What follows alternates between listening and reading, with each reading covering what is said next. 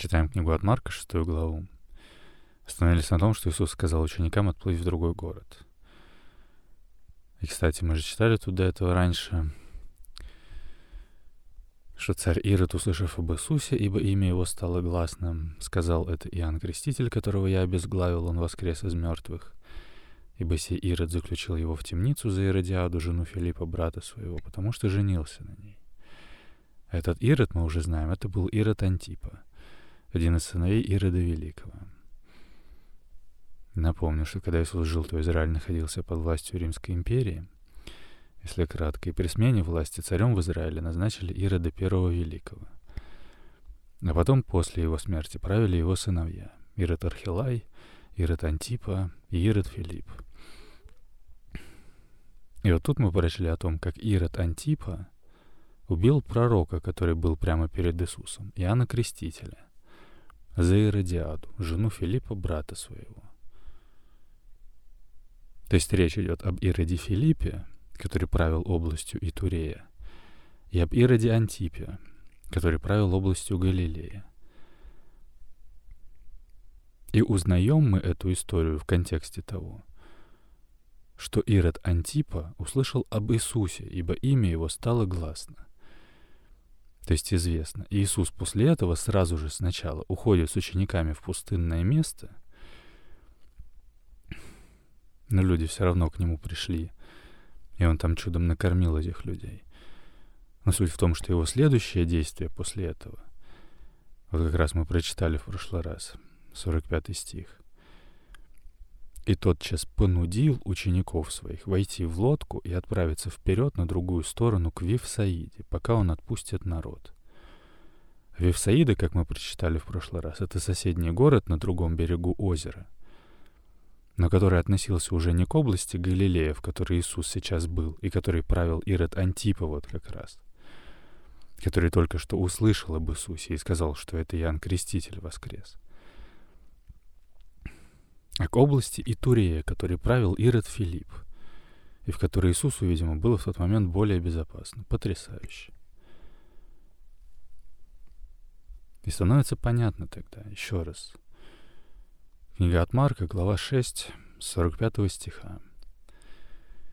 И тотчас понудил учеников своих войти в лодку и отправиться вперед на другую сторону к Вифсаиде, пока он отпустит народ — и, отпустив их, пошел на гору помолиться. Удивительно.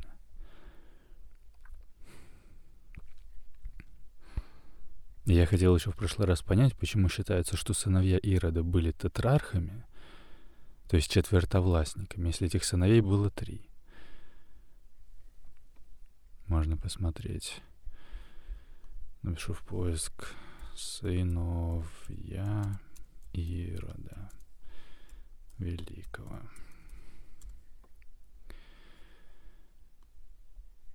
Мы уже когда-то смотрели, их довольно много. От разных матерей. Ирод Архилай, например, это сын Ирода и его жены Малтаки. Ирод Антипа — это сын царя Ирода Великого и одной из его жен, самаритянки Малтаки. А Ирода Филиппа тут два, первый и второй. Нам сейчас подходит второй, написано Ирод Филипп II, правитель, в скобочках тетрарх, Итурии, сын царя Ирода Великого и его пятой жены Клеопатры Иерусалимской. То есть Архилай и Антипа, видимо, братья от одной матери, а Филипп II, получается, брат от другой матери.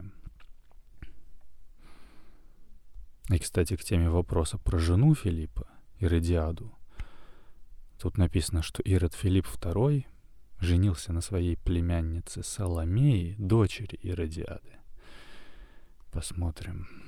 Соломея, иудейская царевна, дочь Иродиады и Ирода Боэта, то есть Ирода Филиппа I, не второго. Падчерица Ирода Антипа, то есть приемная дочь Ирода Антипа. Интересно. Тогда еще Филиппа I, если открыть. Ирод Филипп I или Ирод Боэт, сын Ирода Великого и Мариамны, дочери первосвященника Симона бен Боэтуса. То есть это не он правил Итуреей.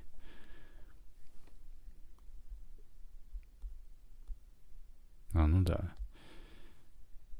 Все верно. Написано. Некоторые авторы называют его Иродом Боэтом по имени деда. Некоторые утверждают, что его звали Иродом Филиппом. В этом случае его называют Ирод Филипп I, чтобы не путать с четвертовластником Иродом Филиппом, которого называют Ирод Филипп II. Он был женат на Иродиаде, от которой имел дочь Соломею. Потом Иродиада оставила Филиппа и вступила в брак с братом Филиппа, Иродом Антипою.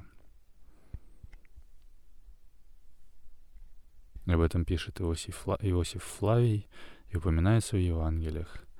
Ирод лишил его наследства, и Филипп всю жизнь провел частным человеком. То есть получается естественно, что этот Филипп I или Ирод Боэт не мог быть четвертовластником, то есть совместным правителем вместе со своим братом Иродом Антипой. Раз к тому времени, когда Антипа правил, Боэт уже был лишен наследства и всю жизнь провел частным человеком. Окей. Эродиаду, если еще открыть. Эродиада была внучкой Ирода Великого от другого его сына Аристабула. То есть она была замужем за своим дядей, если кратко. Но мы уже разбирали, что у нее на это, видимо, были политические причины. И потому она и запросила принести ей голову Иоанна Крестителя, потому что первый брак у нее уже не удался, и ее мужа лишили наследства. А Иоанн Креститель мог испортить ей и второй брак, потому что открыто и, наверное, публично говорил, что это неправильно. Написано про нее. Иродиада была замужем за своим дядей, Иродом Филиппом I, и имела от него дочь Соломею. Соломея, чьей женой стала, мы только что прочли.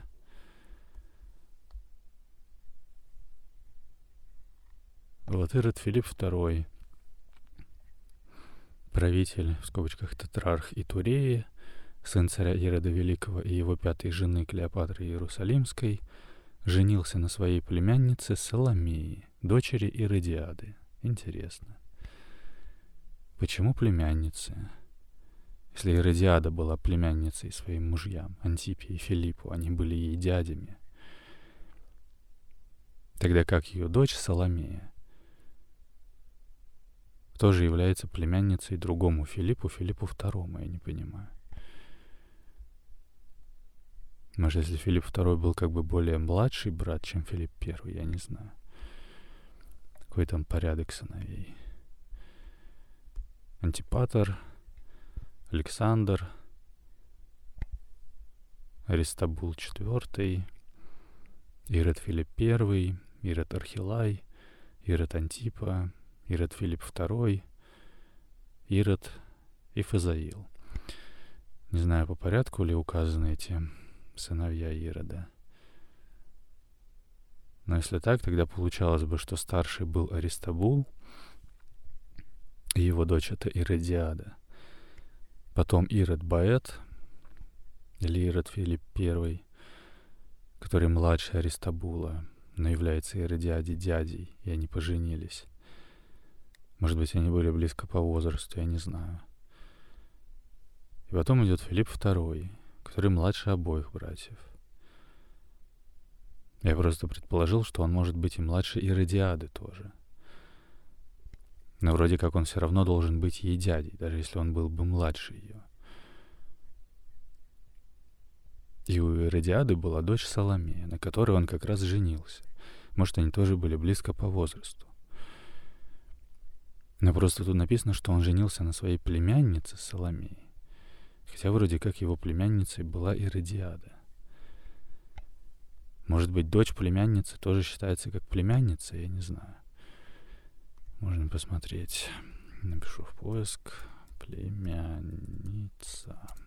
Это. Дочь брата или сестры.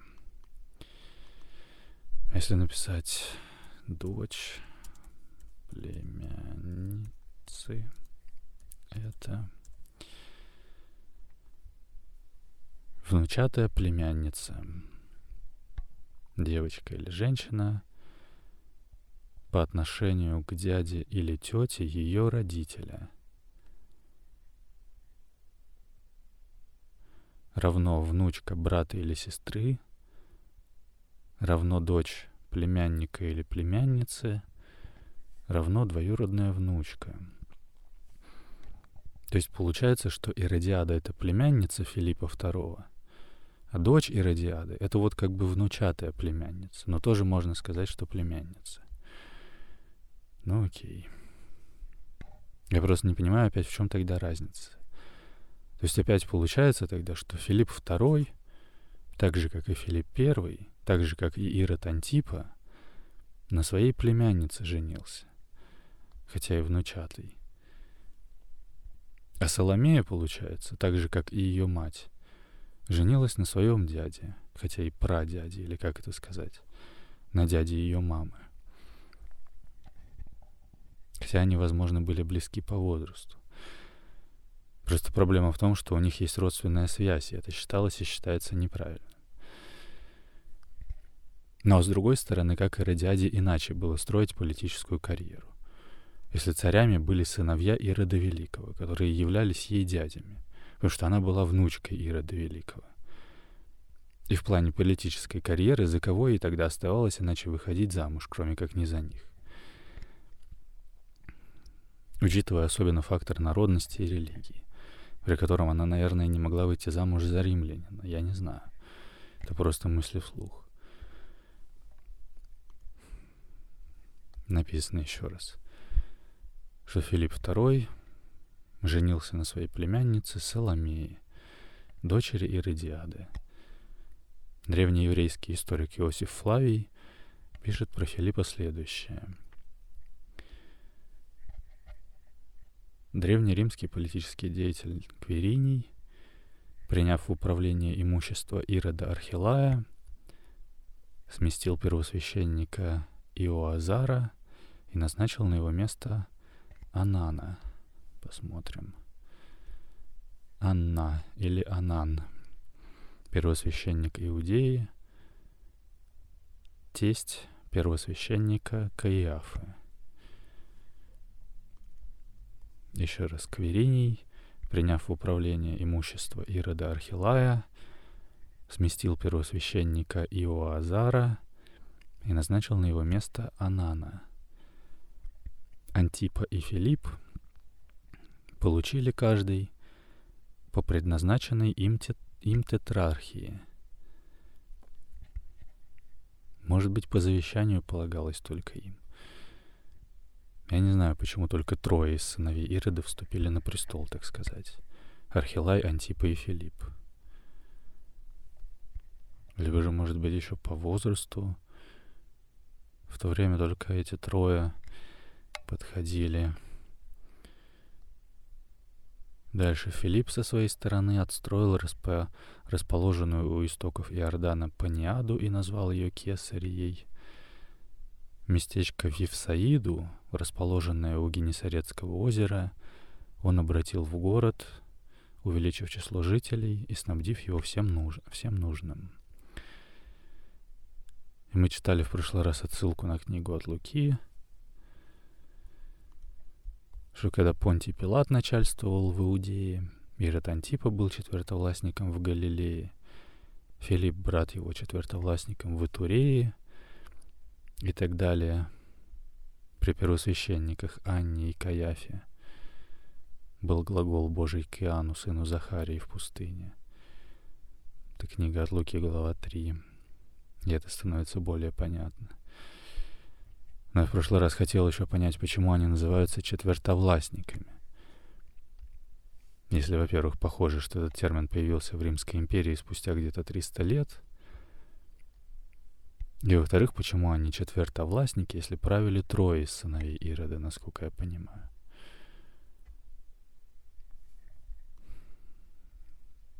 И вот у меня тут открыт поиск. На запрос четвертовластник Ирод, кто четвертый? Еще раз четвертовластник, библейское новозаветное слово, называющее тетрарха. В скобочках тетра равно 4. Правителя четвертой части исторической области Римской империи в Палестине.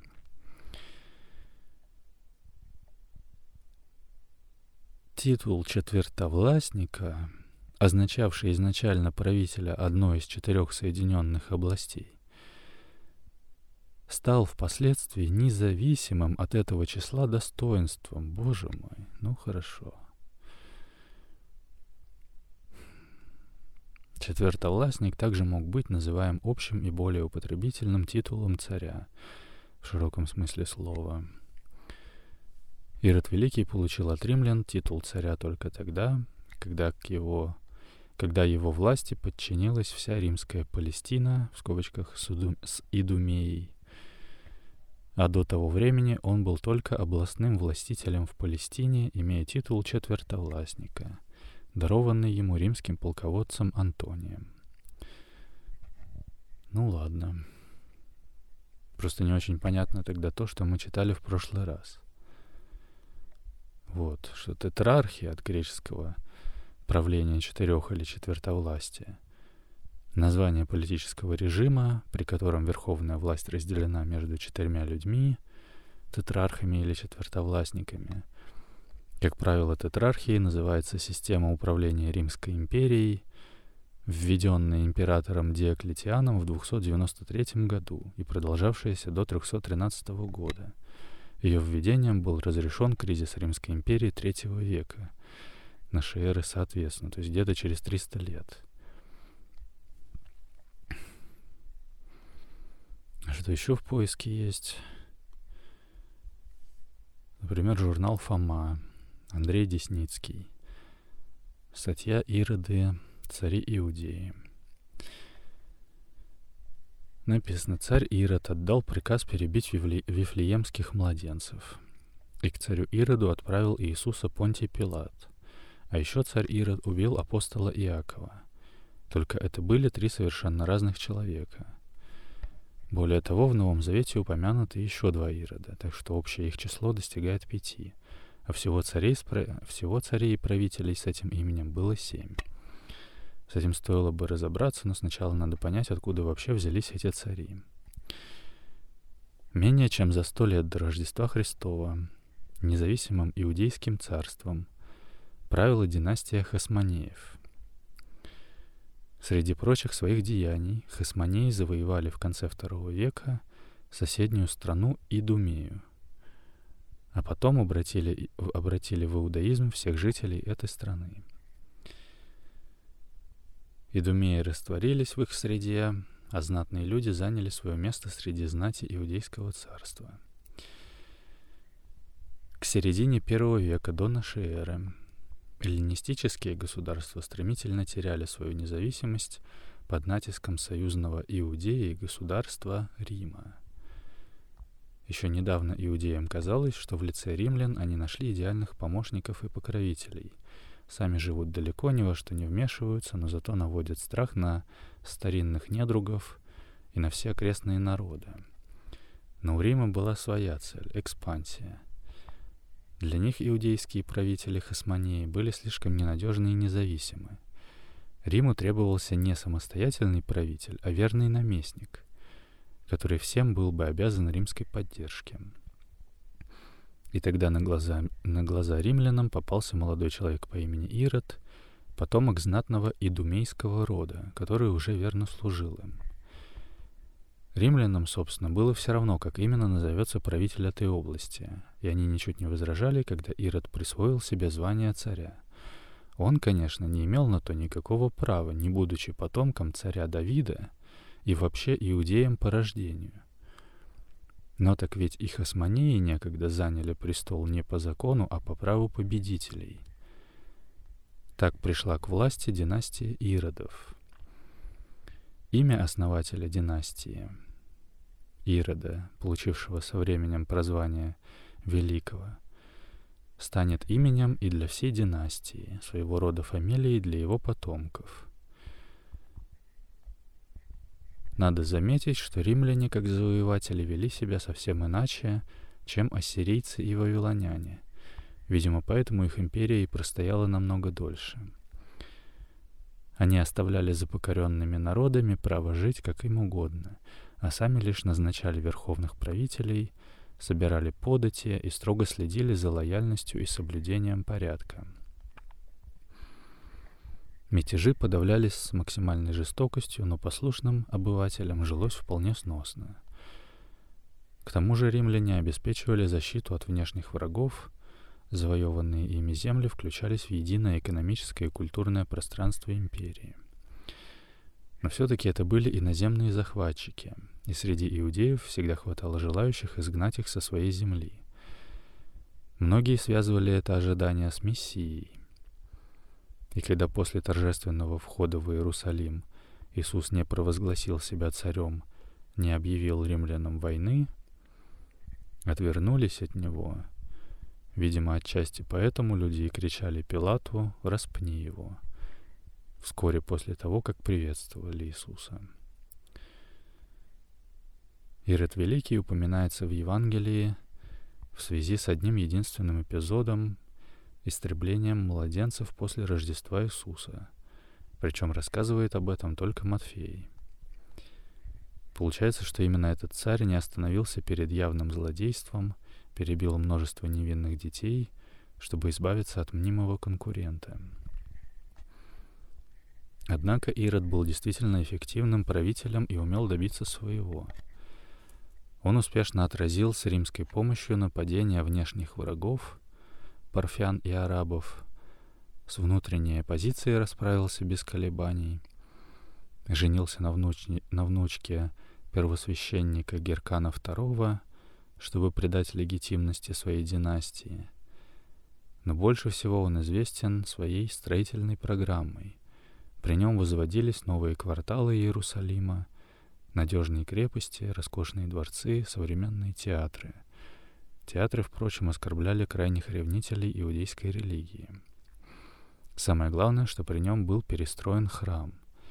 Когда Ирод пришел к власти, на храмовой горе в Иерусалиме — стояло все то же скромное здание, которое возвели переселенцы из Вавилонии сразу после возвращения в Иерусалим из Вавилонского плена.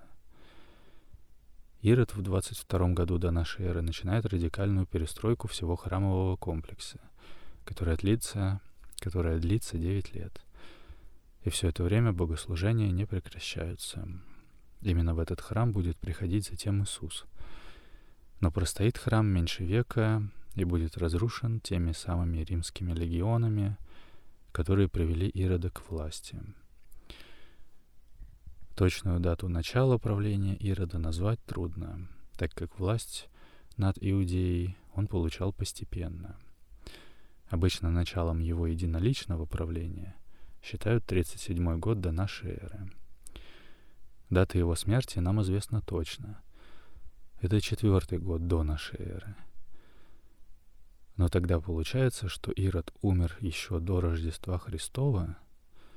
Как же тогда он мог перебить всех вифлеемских, вифлеемских младенцев? Действительно, наша эра берет свой отчет от Рождества, но его предполагаемая дата вычислена была в раннем Средневековье неточно.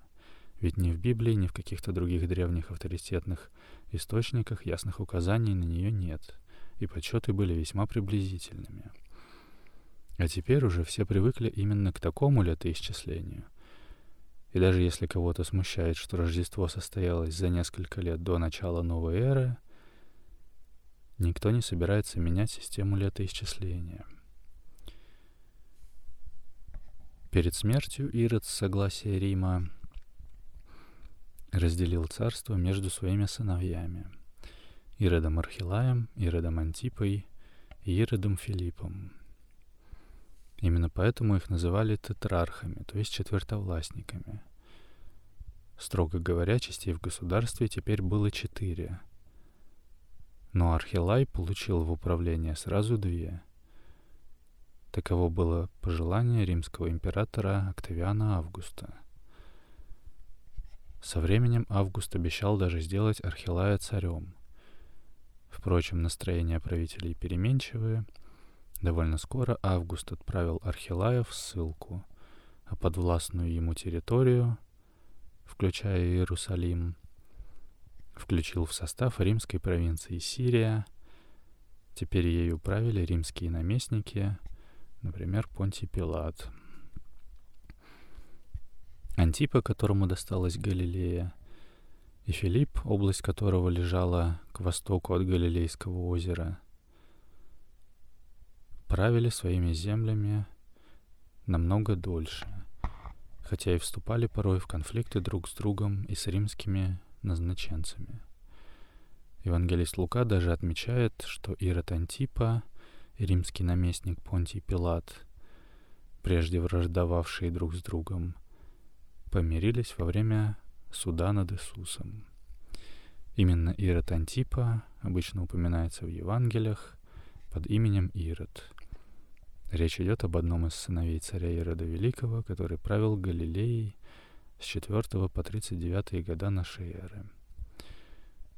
С Римом он ладил и даже назвал свою резиденцию на Галилейском озере Тивериадой в честь римского императора Тиберия —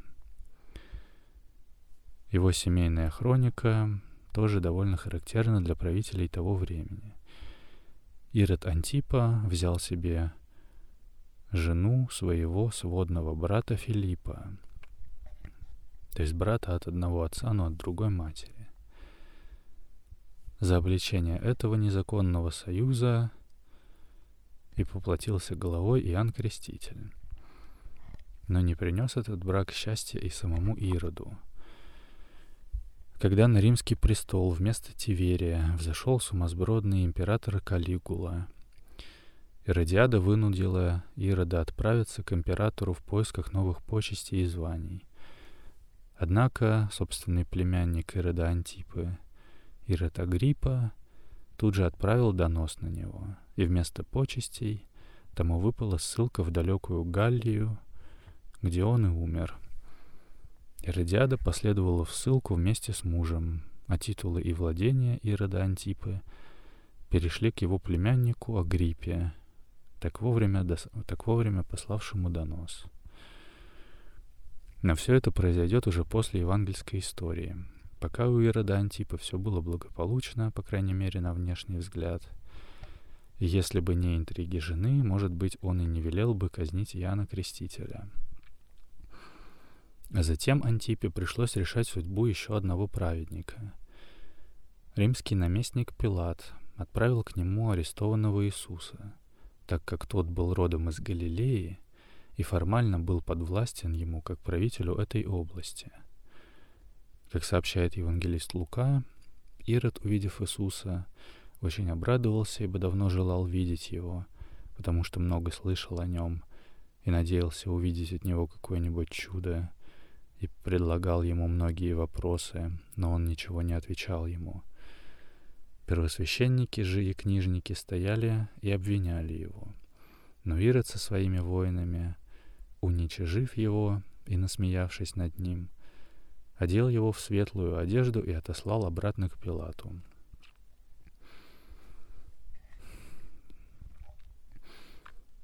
Ирод Агриппа, сменивший своего дядю Антипу, в 39 году нашей эры, после грамотно составленного доноса, упоминается в книге «Деяний». Именно по его приказу был убит апостол Иаков и брошен в тюрьму апостол Петр в самом начале апостольской проповеди. Книга «Деяний» описывает и его собственную смерть. Его языческие подданные стали почитать его как Бога, Римские императоры так и вовсе считались богами по своей должности. Он принял эти почести, и ангел Божий поразил его мучительной болезнью, от которой он и скончался. Еще один проповедник христианства, апостол Павел, тоже беседовал с царем Агриппой, и об этом тоже рассказывает книга Деяний. Речь, правда, идет уже об Ироде Агриппе II, сыне Агриппи, Агриппы I и последнем правителе из династии Иродов. Насколько нам известно, он не казнил никого из христиан, но и не препятствовал гнать и убивать их тем, кого, тем, кто того пожелал. Его подданные вдруг не захотели подчиняться ему и прогнали его накануне Великой войны с римлянами, в которой будут разрушены Иерусалим и храм, построенный Иродом Великим.